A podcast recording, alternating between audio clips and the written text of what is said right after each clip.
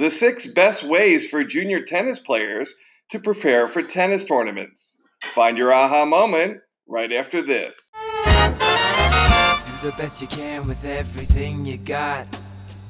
Struggle day to day, cherish every fight you fought. Destroy your obstacles, remove the blocks. Got to stand strong, can you do it? Break through, can you move on? Wherever you Welcome back to Find Your Aha Moment. I'm your host, Brian Lutz of BackhandCity.com. Well, if you are a new or lapsed tennis player, you've come to the right place. Sign up for my beginner tennis lesson series on Monday nights in the heart of Miami in Coconut Grove. The series is called the 2020 Beginner Tennis Lesson Series, and all you got to do is log on to backhandcity.com and seek out the tennis registration link to reserve your spot in class. Well, today's topic what are the six best ways for junior tennis players to prepare for tournaments? And with us today, guest podcaster Robert Gomez of Tier 1 Tennis starts you off by the first week leading up to the tournament and some of the things that you should be working on. Good afternoon. This is Robert Gomez, Director of Tier 1 Tennis in Coral Gables, Florida.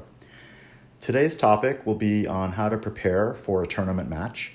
And I think the first thing we should look at is the things that you're doing the week of uh, the tournament as you prepare. And make sure that each player, while they, they're different, and you are probably going to be looking at different areas of your game that you're going to be getting ready. Um, I think it's important that as you're getting ready for the tournament, you're working on your strengths.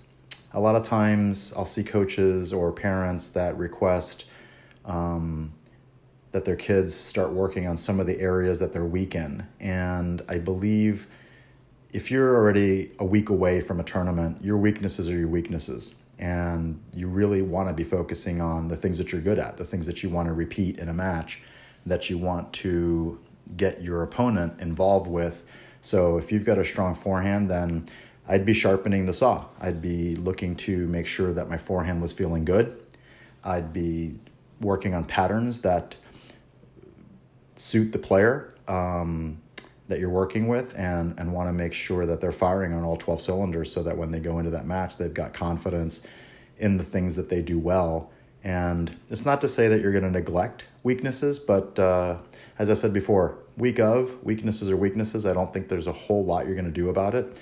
Now, if it's a hole in the game, um, then sure, it needs to be addressed. And I think there's a difference between a hole and a weakness. A hole being something where basically if they just play to that side of the court, they're pretty much guaranteed that they're going to win the point. Well, that's something that needs to be looked at and try to figure out how can I mitigate this uh, as as best as possible so that on game day, it's not uh, such a glaring you know open spot in my game.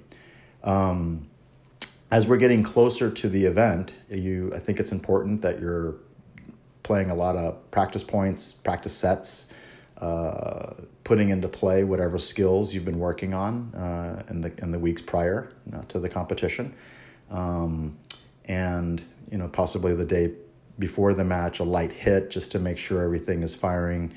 Uh, firing well and that you're feeling good about it and you may want to you know get together with uh, your, your your buddy your friend or or maybe even your coach if you can and uh, just kind of go over a couple of the game plans that you're going to be using the following day.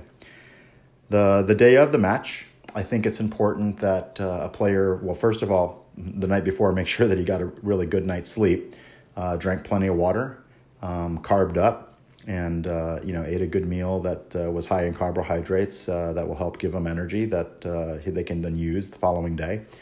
And then, of course, the morning of, um, I think you want to get up, I'd say, about anywhere from two to three hours before your match I say two hours, uh, for example, if you had a match that's going to play at 8 a.m., um, you know, getting up at 5 a.m. might be a bit rough, and uh, you might lose a little bit too much sleep there unless you're really able to get to bed early, uh, which I know some some young kids struggle with. Um, so I think six o'clock for an eight o'clock match is fine. If you have a nine o'clock match, then yeah, I think I would get up at six and and really give the body a chance to uh, to wake up and uh, kind of get going, get those juices flowing having a good meal, uh, not heavy on, on dairy products, but uh, you know oatmeal, um, bananas, you know some some fruit, um, and uh, and again some carbs. You know like a nice bagel, uh, maybe some pancakes, uh, things like that. Um, something that's going to be high in carbohydrates that uh, they, they can use for for energy for later on. Um, I think it's important to get to the site. I'd say about an hour before the match, and make sure that you can get in a warm up. I'd say 30 minutes uh, on court should be enough to get somebody going. And again, everyone's a little bit different. Some people like a shorter warm up, some people like a longer warm up.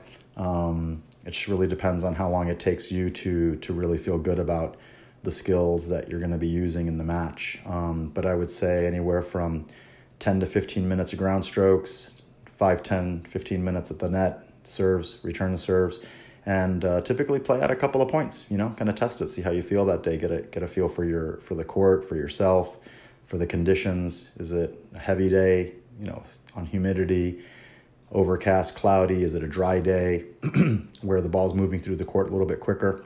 Is it a morning match, midday match, evening match? You know, all these things can can can play a can play a factor into uh, to your performance. So you want to make sure that you give yourself uh, your best chance.